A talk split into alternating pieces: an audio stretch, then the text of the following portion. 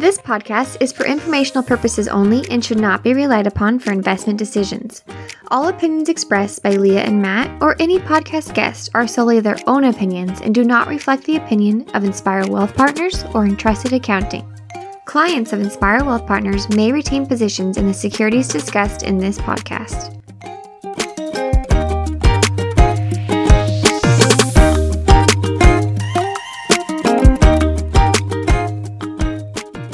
Welcome back to Money Rules Don't Rule. We're your hosts, Matt Cooley and Leah Haidt.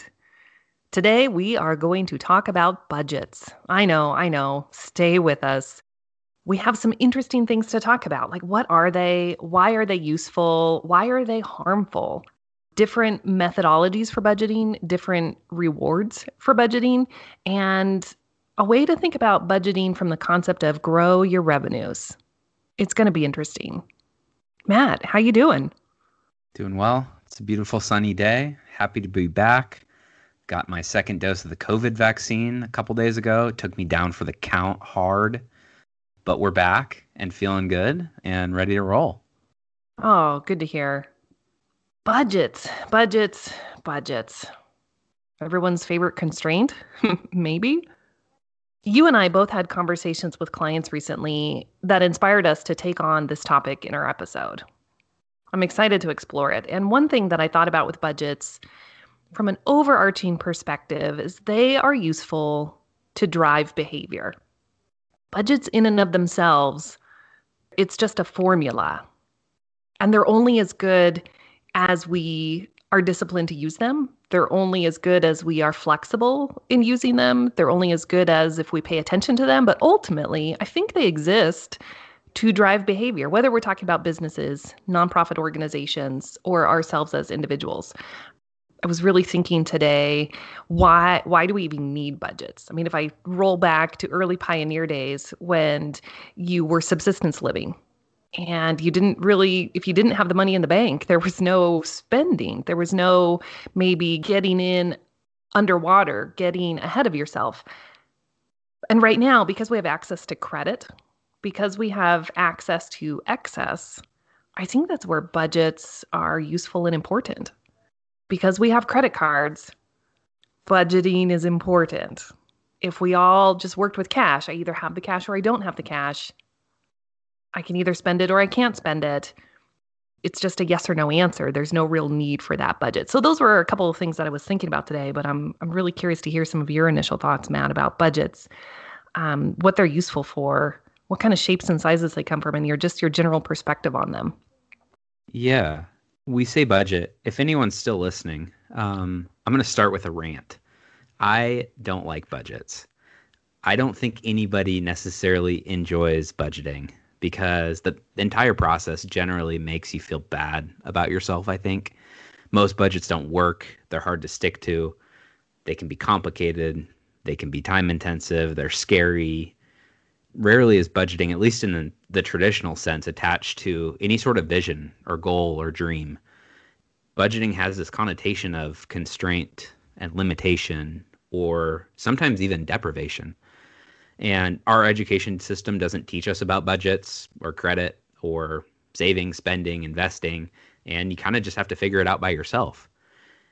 People always say, you're a financial advisor. You must love this stuff. You must love to budget. And I always tell them, no, I actually don't. My wife and I have been married for about 6 years now, which is about 72 months. And we have had, since we got married, this Google Calendar event every month, the first of every month, and it's called State of the Finances. And we're supposed to get together and review our finances, income, expenses, kind of where we're at. And Leah, guess how many times since we've been married, almost 72 months, we've sat down to do that? I'm going to say 6 times. 0 times. And 0 times? We don't need to get into why we haven't sat down and actually done that. So suffice to say, I'm not a huge fan of budgeting in the traditional sense, but I do think understanding how and where you spend your money is one of the most important aspects of financial planning and building wealth. And if you don't know where your money goes, it's hard to know where your priorities lie. And there's an old saying that goes something like, show me somebody's checkbook and I'll show you where their priorities lie. And I think there's some truth to that. The way somebody spends their time and their money tells you a lot about what's important to them. And I think being intentional when you think about the budgeting process, being intentional about where you spend your money is important and can help you live a more fulfilling life if you're intentional about where your dollars go and making sure those dollars are going to places that do fulfill you and make you happy. Matt, I think that quote, that checkbook analogy is really similar to the Charlie Munger quote you gave us last episode. Show me the incentive and I'll show you the outcome. Show me your checkbook and I'll show you what your priorities are. I think it's very similar. Yeah, this concept of constraints and why we don't like it and why it's uncomfortable, I think it's also really targeting that money is so emotional. It is so emotional. Budgets are cut and dry and plain and boring, and they are non-reactive. They just, it is what it is, money in, money out. But the emotion behind it that is so charging and also so paralyzing, I think is what gets people just twisted around backwards. For sure.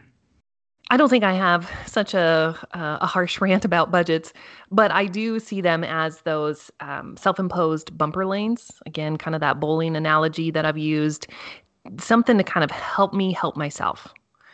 At the same time, they come in many shapes and sizes, and so we can be flexible on how we use them.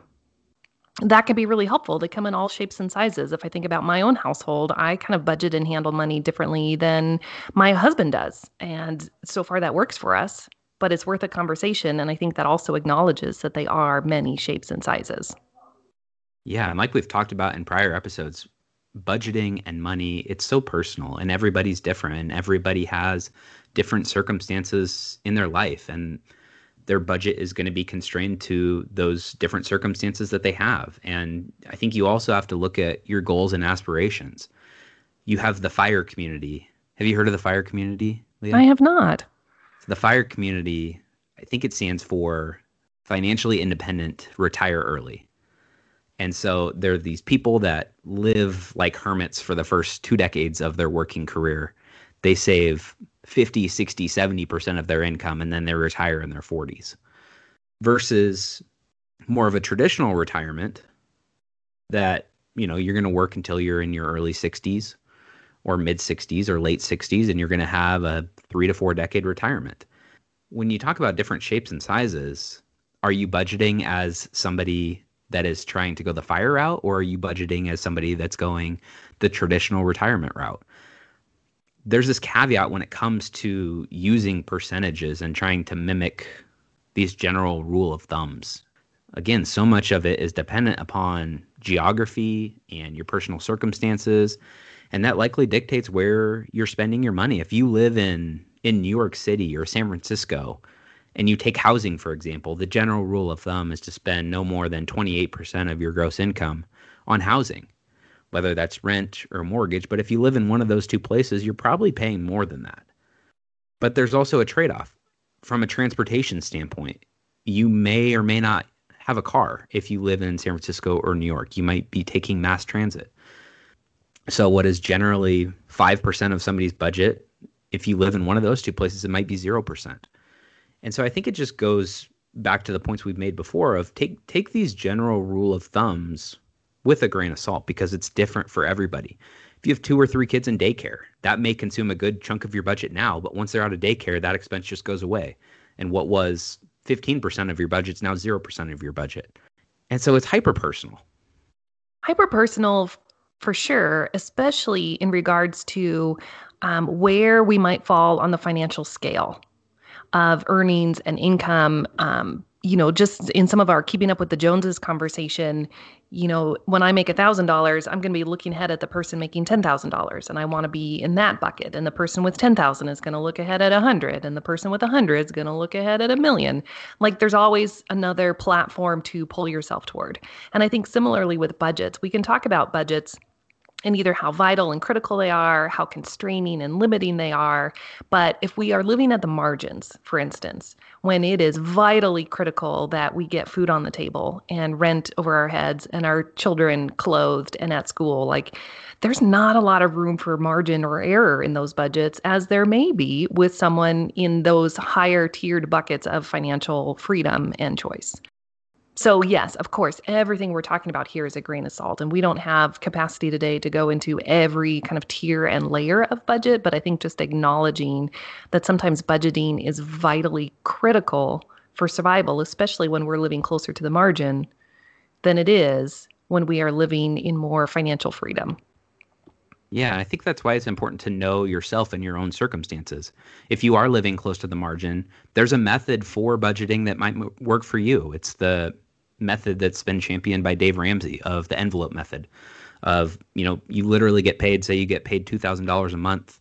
You go to the bank, you get $2,000 in cash and you put it in envelopes. You have an envelope for rent. You have an envelope for food. You have an envelope for clothes or whatever it may be. And when that money's gone, it's literally gone. If you're not living close to the margins, there are budgeting methods for that. So I think it just going to the point of knowing yourself and knowing your circumstances. Yeah. Can we talk a little bit more about some of the budgeting tools and tricks and tips to share with our listeners right now? Do you have any tools that you offer to your clients, Matt? I think budgeting has never been easier. There are so many different apps that will basically download all of your transactions, categorize them, show you where you spend your money and how much you're spending. Mint was kind of the original budgeting app. It's free. It's mostly automated. Again, pulls your transactions every day and categorizes them. It's a little bit clunky and takes some effort to get it completely dialed in the way that you want it. But overall, it's a pretty good option. Again, it's free. PocketGuard is also another good free app that's out there. Probably the most popular amongst my community right now is called YNAB. It's YNAB. And it's what's called a zero budget tool. So for the people that are very committed to sticking to this budget and developing a budget and updating their budget and willing to account for every single dollar is where you get the zero budget nomenclature. It's a really good tool. It's $85 a year. So I think you have to include that in your budget, I guess. And then Personal Capital is another one. It's an app. It's a website that's good for tracking your net worth and wealth building. A little bit better than budgeting, but it also does have a budgeting component to it. So those are the tools I typically recommend. You can spend a little bit of money and get a lot in return, or you can just go the free route, and that's completely acceptable too. I like to think of budgeting as a sort of discipline. The way that we approach maybe the food that we eat and the exercise we give ourselves and the amount of rest and sleep that we get, like it's part of habit. It's part of setting up those tools in your life to make it easy. If I want to do my rowing machine in the morning, I set out those workout clothes the night before so that I can't walk out of the bedroom without seeing them and kind of being triggered and reminded. So I think finances and budgeting and money is no different than any of those other habits we try and develop in our life. For sure. And consistency is obviously king. If you save 20% of your income one month, if you don't do it the next month, it's probably not going to matter all that much. It's like consuming 5 calories one day and then 15,000 the next day. It's like, okay, that didn't really do any good when you only ate 5 calories. And like with everything else in our life, how emotional that is, the way that we put ourselves down and beat ourselves up when we don't hit our targets or do what we say we're going to do, money is no different. We beat ourselves up for it all the time. And I guess I'm saying that out loud because I also want to invite our listeners to soften and go easy on themselves and try again, or to just admit that it is hard. It's hard. And the more support and resources and ways to make it easy for yourself, I think the pathway is only up from there. Yeah. So it's okay. It's hard. And I think even if you look around you, it's easy to make assumptions about how other people around you are handling their money.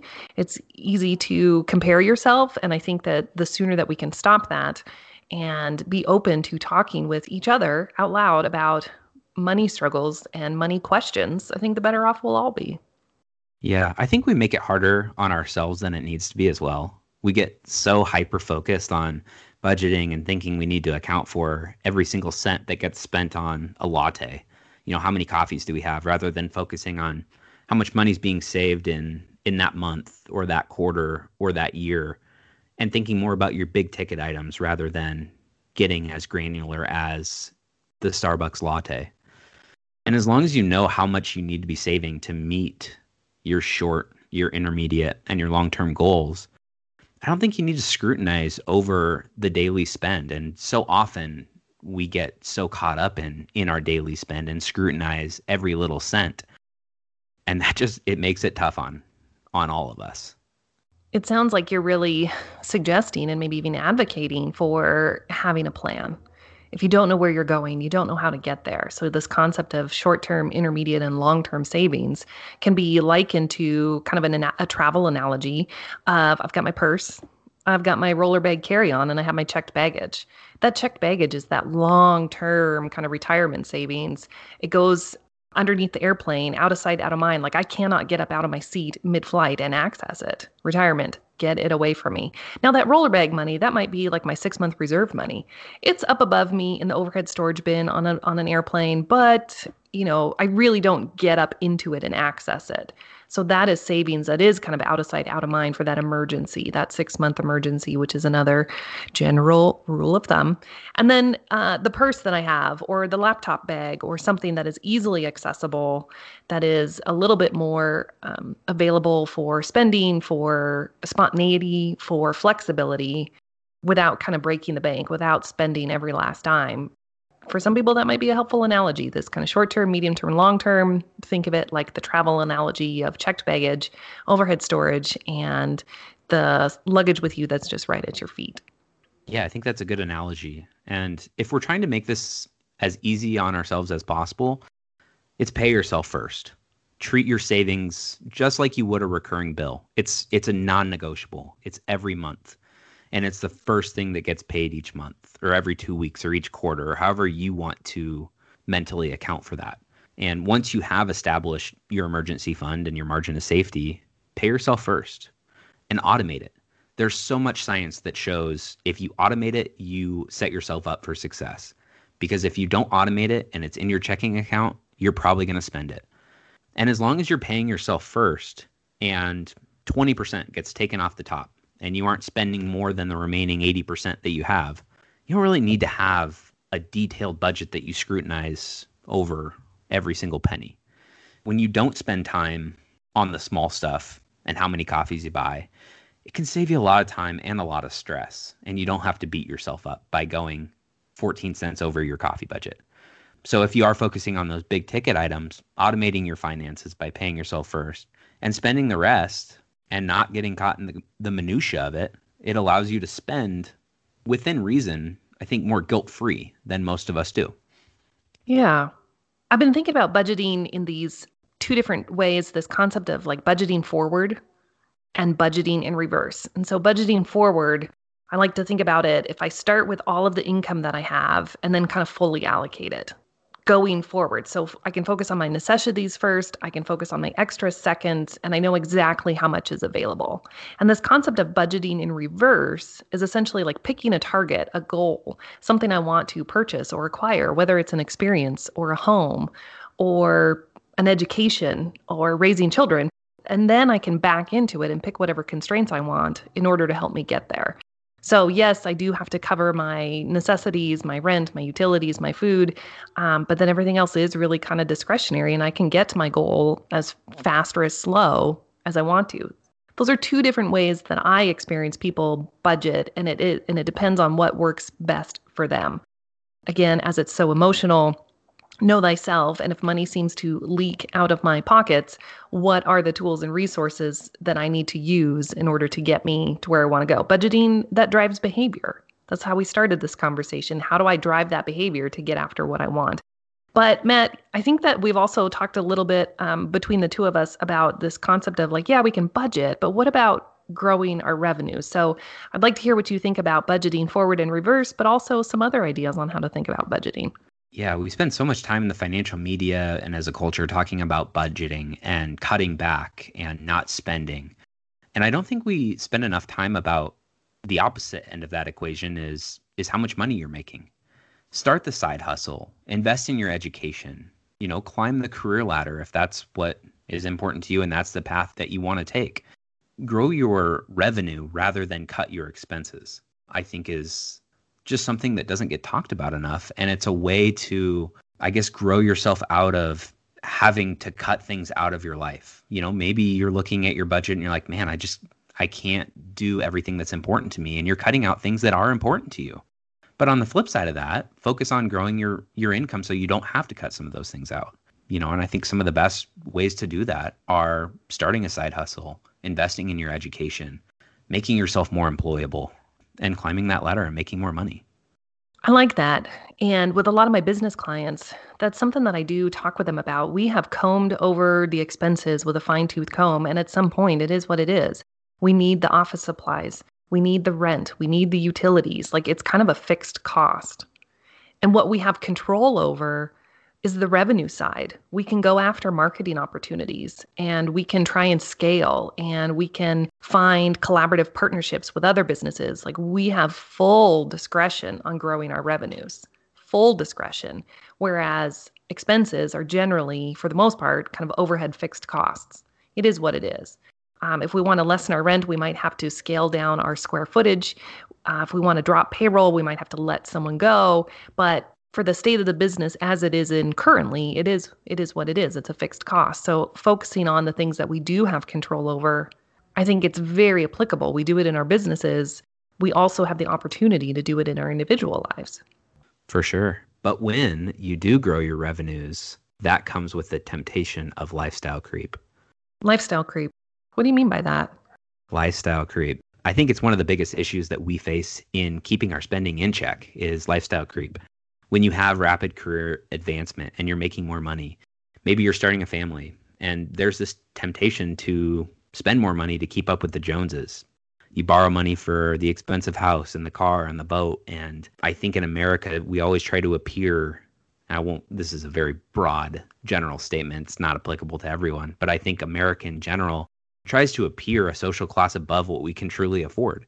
And it's this lifestyle creep, and it's getting paid more, but also spending more. You know, your first job out of college, maybe you're making $50,000 and you're saving $5,000 a year. And then all of a sudden you're making $150,000 and you're still saving $5,000 a year because you're spending much more money. No income is high enough if you can't live within your means. There are a couple really good examples from people that you've heard about. Johnny Depp, Robert De Niro. These are people that have made somewhere between $500 million and $750 million in their careers, and they live paycheck to paycheck. And it's because lifestyle creep. Lifestyle creep is, again, one of the biggest issues we face in keeping that spending in check. As we talk about this from an individual standpoint, I'm always kind of filtering it through my lens of assisting businesses and even nonprofits. How do they handle essentially like scope creep in their businesses? It's easy to spend the money when the money's good versus reinvesting that money in essentially the bank account or reinvesting it in your employees, in your business, keeping that rainy day fund. I think it's really easy when times are good to go out and on one hand, you know, be really generous with your employees and the people who helped you get there. What I've seen through this pandemic recently are the businesses who have been able to, I'll call it thrive through it, are the ones who had a very robust savings balance because they did not spend all the money when the time was good. The bottom of their business has dropped. The rug has been pulled out from under them in this pandemic, and they are able to still piece it together, keep their employees employed because they had a very healthy cash balance to help get them through this. Again, it was very tempting to spend it while time was good, thinking that good times will always be good times. And it's not saying to be so stingy and paralyzed and retracting with that money, but to just be conscious of planning for the future and figuring out what, you know, essentially your risk tolerance is. Yeah, absolutely. And I think if you apply that to our personal balance sheets and our personal financial planning, it's where a financial plan comes in, and quantifying your goals and your aspirations and what those cost, and making sure you're tracking toward those from a savings standpoint, and making sure that you have that buffer when times aren't as good. And again, it's so personal. For me personally, I understand the importance of compounding and starting to sock away dollars at a young age, but I also place a high degree of value on vacations and making memories with my family and friends. And I don't want to miss a trip to Disney World with my family just so I can pay off my mortgage in 25 years versus 25 years and 2 months. Though with the cost of a Disney World trip these days, it might set me back more than 2 months of mortgage payments. It might. But you never know. But I think the traditional sense of budgeting is really hard, and it's why nobody sticks with it. If we shift our thought process about budgeting on its head and see it as a process of prioritizing our wants, our needs, our goals, our aspirations, and understanding that everybody has different goals and priorities, it's important to understand what those things are in your life that you spend your money on. So what could be helpful is changing our thought process when it comes to budgeting and seeing it more as a process of prioritizing our wants, our needs, our goals, and aspirations. Again, being intentional about the things that matter most in your life and spending money on the things that do matter most to you and cutting back in other areas to balance planning for the future, but also enjoying today. Just knowing that everything is a trade-off. Matt, I think we are definitely driving this point home. At least I hope our listeners hear it, where budgets are so unique and so personal. They are a tool for you to use to help drive the behavior that you want to see in your life so you can get after and achieve what's important to you. There's no right or wrong way to do it. We've offered some tips and tricks on how to do it, some apps and software and resources. Matt, what else can we leave our listeners with before we say goodbye today? The one piece of advice that I might have is that if you're struggling with budgeting and spending money and living within your means, one of the things that can be helpful is spending hard cash versus putting it on that credit card. There's never been an easier time to spend money, like you had alluded to, Leah, with credit cards and stored payment information on websites like Amazon. You know, it takes you 2 clicks to spend $650. It hasn't always been that way. And I think there's a different psychological effect when you're spending cold, hard cash versus just putting it on a credit card. Because when you put it on a credit card, you only get heartburn when you open the credit card statement versus, you know, every time you spend money, you might get a little bit of heartburn. And if you're making, you know, 50, 60, 70 transactions throughout the month, it can just be helpful from that perspective to actually spend real dollars.